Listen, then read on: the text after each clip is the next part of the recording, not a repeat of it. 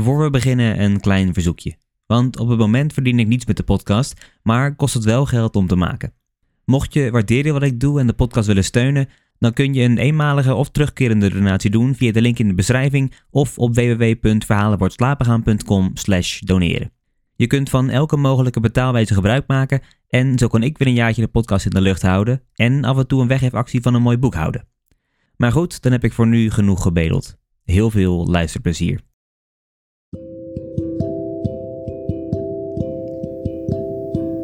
Hallo allemaal en welkom. Mijn naam is Mike en in deze aflevering lees ik voor uit Fabriekskinderen van J.J. Kramer. Dit is Verhalen voor het slapen gaan.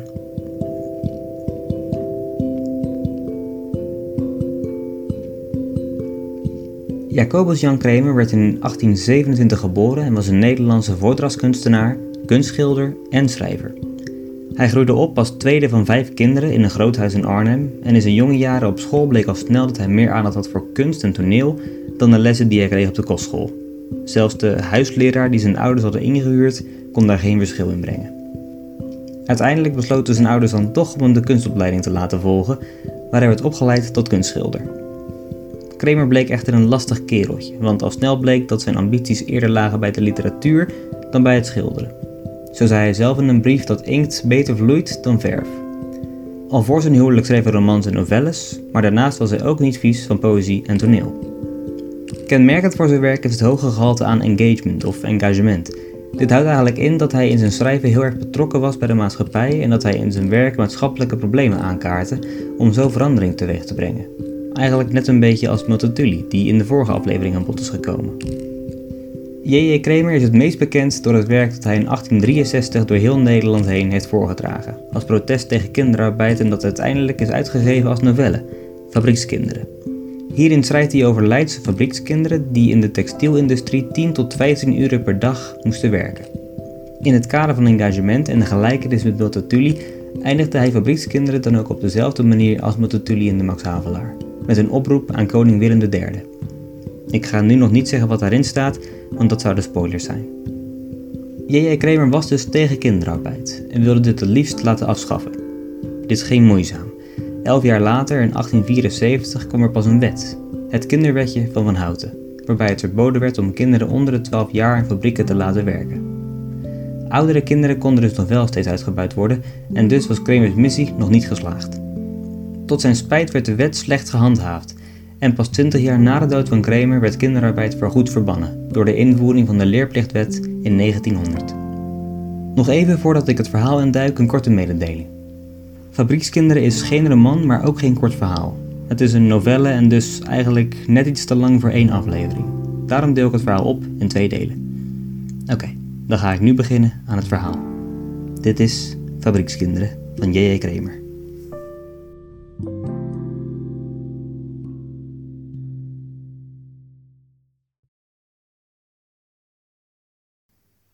Fabriekskinderen. Het is winter. Een koude decembernacht houdt met kille vingers oud-Hollands grijze academievesten den blinddoek voor de ogen. Slechts een waardig trawant van de reuzengeest deze eeuw voert strijd met de nacht en drukt er gedurig den blinddoek weer los. Zie maar de gasvlammen werpen van afstand tot afstand een vluchtig licht in de holle straten en ginds langs de sombere grachten. Waartoe die kamp, waarvoor dat licht? Immers de stad ging ter ruste en slaapt. Geloof het niet, want telkens moet ze wakker en ziende zijn. Wakker en ziende om er te waken voor het onheil dat naderen kon. En de oude stad, zij slaapt dan ook niet.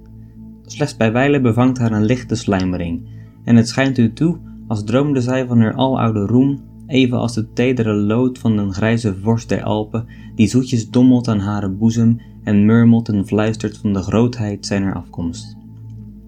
Maar toch, hoe vluchtig ook haar slijmering zij, telkens sturend over een blinddoek heen om er te waken zelfs in de nacht, toch vermag zij het niet zo als zij het zou willen.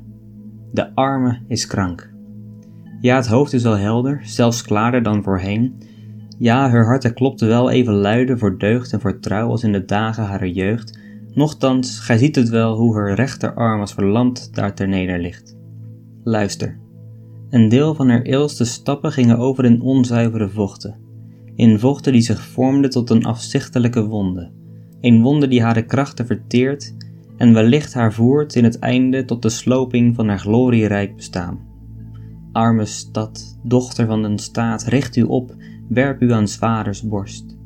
Daar zijn nog zusteren die lijden als gij. Smeek hem dat hij voor u en voor haar ter hulpe komen, dat hij zijne dienaar zende en met artsenij en zalven waren het nodig met vlijmend lancet. Maar gij, novelledichter, wat spreekt gij in beelden en raadsels? Hoort ge niet reeds de stemmen opgaan die u vermaant tot eenvoud en kalmte, die u toeroept, blijft wie ge zijn wilt? En ja, hij gevoelt wel de juistheid dier woorden, maar ach, koortsachtig jaagt hem het bloed door de aders. Want ziet ge, men heeft hem die wonde getoond. Van hem heeft men een woord begeerd aan een vader der leidende stad, een smeekwoord om hulpen, om spoedige redding. Was het wonder dat hij moeite had al aanstonds den juiste toon te treffen, beseffend het hoge gewicht zijner roeping. Nochtans van nu aan zal hij trachten eenvoudig te zijn, ontzettend eenvoudig. Het is winter. Koud was decembers nacht en ijzig koud is nog zijn vroege morgen. Zes slagen bromt de klok uit Leidens hoogste toren. Door de Breestraat en de Hoge Woord leidt onze weg naar een der achterbuurten der stad. Bij het licht ener gaslantaarn zien wij op weinige schreden afstand een armelijke woning. Haar bouw herinnert aan Leidens glorievolle eeuw, aan de eeuw toen zijn zonen en dochters kloek waren en sterk, en streden voor recht en voor vrijheid. Niets is er aan die gevel veranderd. Alleen zoudt ge bij dag kunnen zien hoe de kleine in lood gevatte ruiten van voorheen naar den ijs der tijden door een wat groter soort zijn vervangen.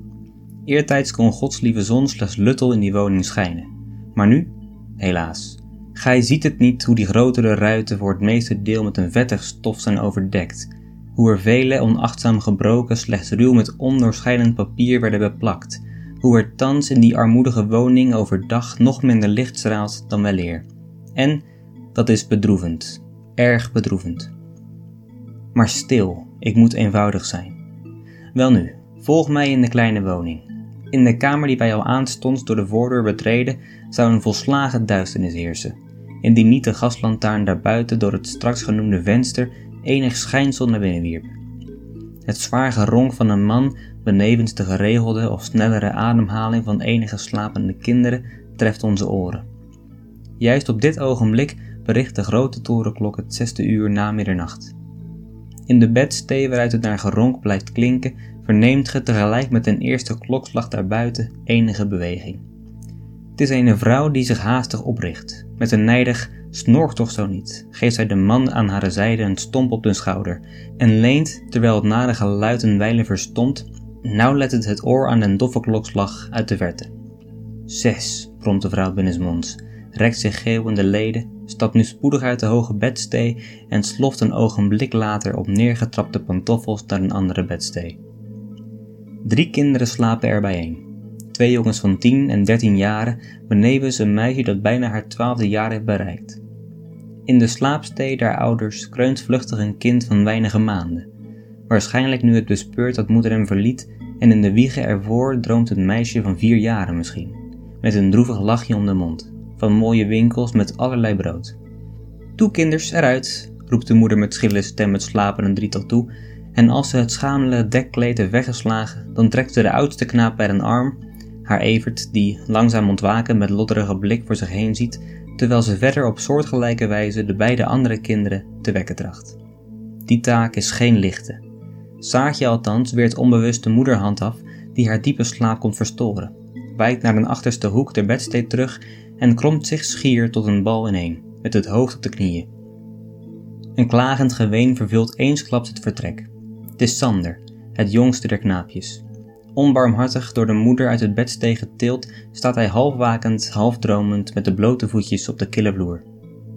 Stil, Sander, als vader het hoort, vermaant de moeder. En als zij nu hem en ook haar oudste, die inmiddels zijn bed heeft verlaten, de schamele kleren heeft toegeduwd, dan tast ze opnieuw naar het weggedoken meisje, trekt haar bij haar hemdrokje naar voren en beurt het kind dat woest van zich aflaat almede uit het bed. Saartje, op de grond gezet, opent de ogen. Zij droomde daar even dat een akelig dier haar bij de keel had. Nu ziet ze haar moeder. En de tedere handjes klemt ze ineen. En de kille knuisjes drukt ze tegen de brandende ogen en zegt dat het zo tikt in haar hoofdje. maar de moeder hoort het niet. Toen zij Sander heeft losgelaten om het meisje te wekken, is het jongske overheerd door den slaap en de knieën gezakt en ligt met het hoofd tegen een muur, opnieuw in een diepe rust. Het is ook wat erg, twaalf uren naar bed, mompelt de moeder. Zich schielijk tot het jongske vooroverbuigend, schudt ze hem nogmaals wakker. Doch als nu het kind opnieuw en sterker dan straks aan het krijten raakt, dan legt ze hem haastig de hand voor de mond en ziet er met angstige blik naar de zij van haar bedstee. Want ruw klinkt de stem van haar man met een nijdige vloek: Hé, hey, mond houden zeg! Een klein kwartier later beweegt zich een schamel drietal kinderen in de nog onbevolkte straten van Leidens achterbuurt. De nachtwacht die van zijn laatste ronde huiswaarts keert, hij kent ze wel. Het zijn de kinderen van Gerrit Zwarte, de voormalige timmermansknecht. Van Zwarte die sinds een paar jaren, zoals hij zich uitdrukt, bang voor springende knokels is geworden en daarom zijn handen maar in de broekzakken houdt. Daar gaan ze, de kinderen. Evert, de oudste, trekt Sander met zich voort en paait en bibberen de kleine met de woorden: Kom maar, het is warm daarginder. Sander kan het niemendal schelen. Hij wil er gaan liggen, hier op de stoep, en met het handje waarin nog de kruimels van een straks gekregen en haastig opgegeten koude aardappel kleven, wrijft hij zich steeds en alweder langs de loodzware oogleden. Hij wil niet verder, weet je. Hij wil niet. Een Saartje met opgetrokken schouders en de armen in haar boezelaar gerold, gaat ze haar broertjes op enige schreden afstand haastig vooruit. Bij iedere voetstap die ze doet, tikt het haar sneller en sterker in het hoofdje. Dat heeft ze nog eergisteren ook gehad. Maar nu is het erger, veel erger. Ze zal maar doorlopen, nog harder, dat ze eerder in de warmte komt. Saartje is ginds om de hoek reeds verdwenen. Evert kan met Sander, die hij stevig vasthoudt, niet zo haastig voortgaan. Eensklaps ontsnapt er een nare kreet aan zijn mond. Met pijnlijk gebaar trekt hij ijlings de hand terug waarmee hij Sander heeft voortgetrokken. Het arme slaapdronken kind had hem kwaadaardig gebeten. Gebeten in de hand die tot lopen hem dwong, terwijl hij slapen wilde. Niets anders dan slapen. Lelijke rakkert, schreeuwt Evert en... Doch nee, we vervolgen hier niet. Arme, zwakke, onwetende schapen, we zouden u beschuldigen, wij terwijl we slechts deerders met u hebben en slechts medelijden voor u vragen. Ha, of we niets meer voor u wilden. En waarheen zal het nu? Zie, een stenen vinger, hoog zich verheffend boven de daken. Hij wenkt uit de verte. En daar, gij betreedt er een der vele werkplaatsen van de grootste werkman, kloekste zoon van de geest die we noemden. Wondere spruit van genie en verstand, bedeeld met ontzettende kracht en rusteloze ijver, geboren de mensen ten welvaart en zegen. Stil, wie fluistert daar zacht? En vaak ook ten moordenaar? Zie, in de voorhoven van deze zijn werkplaats, daar stoken de dienaars een vuur van bedwelmende hitte. Uit vluchtige sluimer ontwakend rekt hij en spant hij zijn leden en spieren. Krachtig heft hij zijn ijzeren omhoog en wanneer hij ze heft, dan grijpen zijn vingers in stang en in drijfwiel. Dan stampen zijn voeten op kammen en staven, dan wielen en keren ontelbare raders. Dan snort het en gonst het en bonst en trilt er zijn stem als met donderende klank. Voort, raderen, voort. Schept haastig de mens uit ruwe wol en kostelijke draad en koesterend dekleed. En snort en het dreunt en bonst er nog sterker en altijd die stem voort, raderen, voort. Ik weet niet waar Saartje is gebleven. In groot doch somber gebouw is ze binnengegaan. Een steile trap heeft ze beklommen en hijgend naar den adem is ze verdwenen in een der zalen van de uitgestrekte stoomwolspinnerij. Evert, die zijn broertje in de eenzame straat heeft achtergelaten, moet haar al spoedig gevolgd zijn. Ook hem ontdekt ge niet meer. Zijt gij een vreemdeling in dit verblijf, dan ziet ge in den aanvang slechts weinig. Wel flonkeren er in afwachting van de naderende morgen een menigte gasvlammen, doch het licht wordt gedurig onderschept en gebroken door een aantal gevaarten die zich onbewust hun gestadige arbeid verrichten.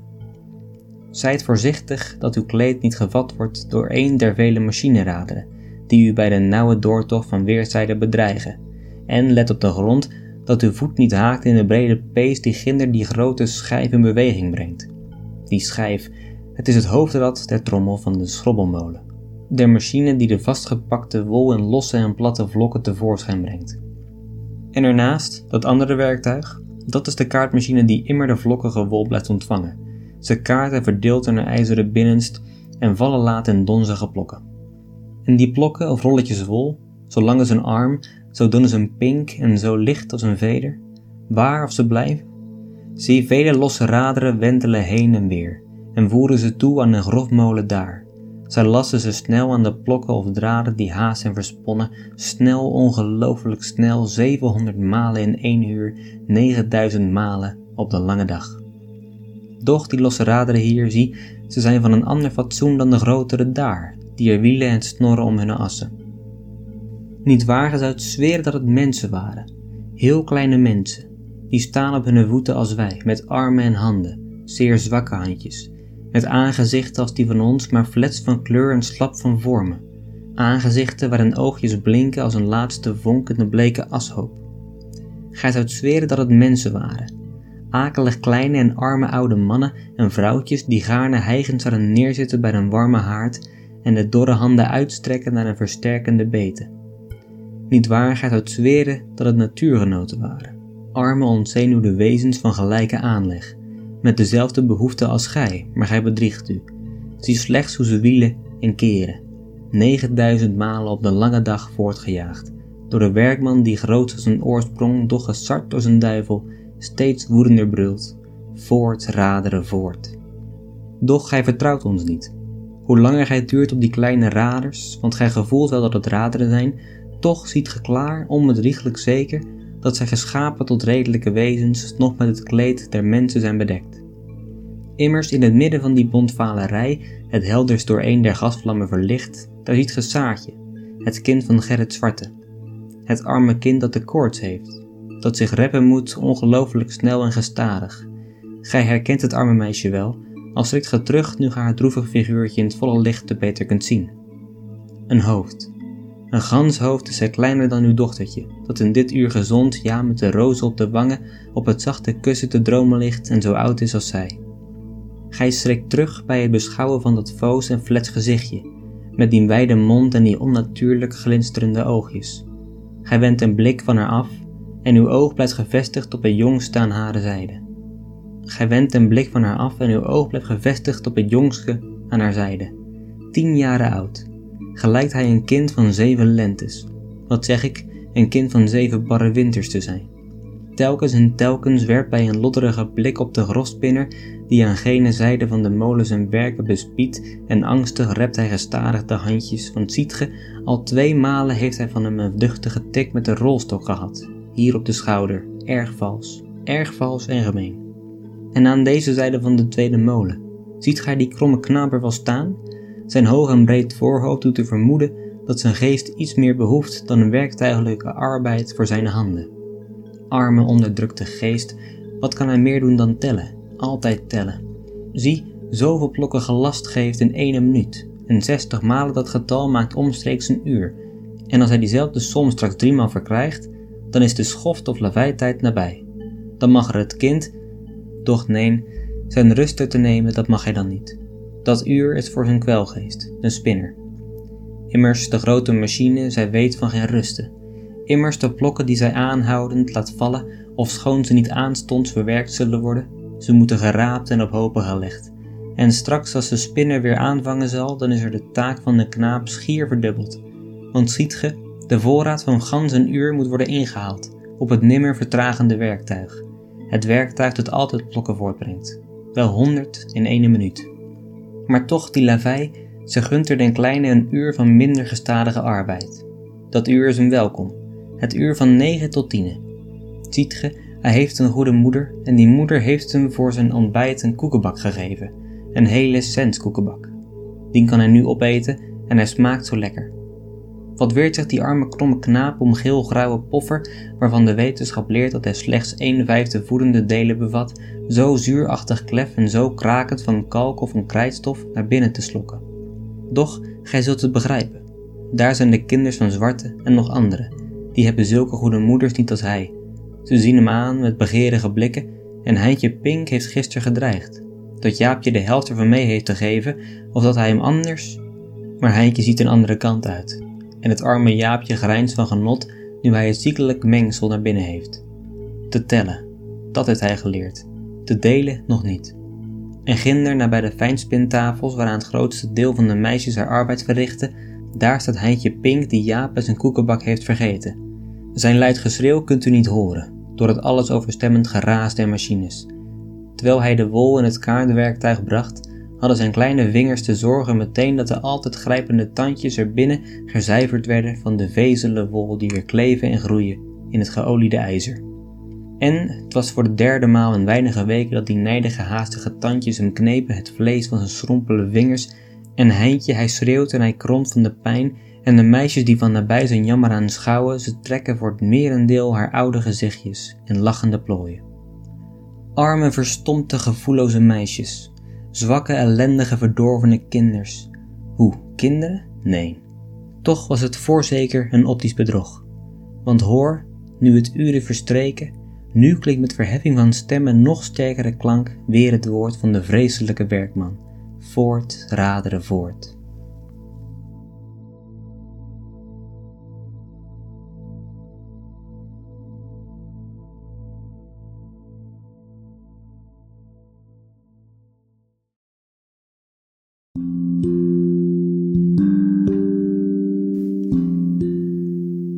Zo, dat was deel 1 van Fabriekskinderen. We zitten niet precies op de helft, eigenlijk iets ervoor, maar ik vond dit wel een mooie plek om te stoppen, want hierna gaan we over op een andere omgeving. Het is bij deze novelle interessant om in je achterhoofd te houden dat het dus uh, oorspronkelijk als voordracht was en dus later is uitgegeven als novelle. Kramer is dus met dit verhaal door het land gegaan en heeft het overal voorgedragen. Je ziet ook in sommige stukken dat hij de lezer aanspreekt met ge. En hij neemt ook in het verhaal de lezer als het ware mee op een reis door Leiden. Hij zegt constant van ge ziet dat dit gebeurt en hij neemt ze mee in huis in, alsof hij ze soort van op een tour neemt door Leiden en de families waarin de kinderen moeten werken. En dit heeft als gevolg dat de lezer zich heel erg aangesproken voelt en ook als het ware anders gaat nadenken over, uh, over het onderwerp. Ze zullen zich dan ook sneller betrokken voelen bij het verhaal en uh, meer meeleven met de arme kinderen. Want dat is eigenlijk wat Kramer in dit eerste stuk doet. Hij neemt de lezer mee door de huizen en ook naar de fabriek. En daarmee laat hij zien hoe de situatie is in die huizen waar de kinderen moeten werken en hoe triest het is en hoe Saatje koorts heeft en hoe een van de jongens ook uh, slaaptekort heeft en gewoon op straat neervalt van de slaap. En vervolgens leent hij de lezer mee naar de fabriek, waar hij de slechte omstandigheden laat zien. Zo zegt hij bijvoorbeeld tegen de lezer dat ze moeten uitkijken, dat ze niet uh, verstrikt raken in de tandwielen.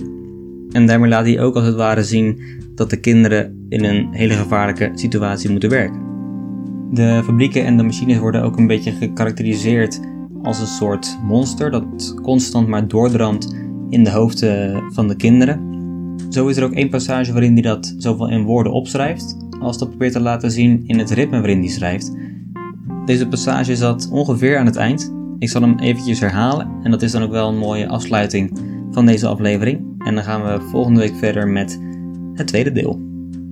Hier komt hij. Uit vluchtige sluimer ontwakend, rekt hij en spant hij zijn leden en spieren. Krachtig heft hij zijn ijzeren armen omhoog en wanneer hij ze heft, dan grijpen zijn vingers in stang en in drijfwiel. Dan stampen zijn voeten op kammen en staven. Dan wielen en keren ontelbare raders. Dan snort het en gonst het en bonst het allomme. En trilt er zijn stem als met donderende klank. Voorts raderen voort, schept haastig de mensen uit ruwe wol en kostelijke draad en koesterend dekleed. En snort en het dreunt en bonst er nog sterker en altijd die stem, voorts raderen voort. En dan heb je dus constant dat doordravende Zo, dat was voor deze week. Ik wil jullie allemaal hartstikke bedanken voor het luisteren. Mocht je feedback hebben of gewoon mij een berichtje willen sturen, dan kan dat op enker.fm slash verhalen voor slapen gaan. En dan zie slash hoor ik jullie volgende week. Voor nu, goede nacht, slaap zacht.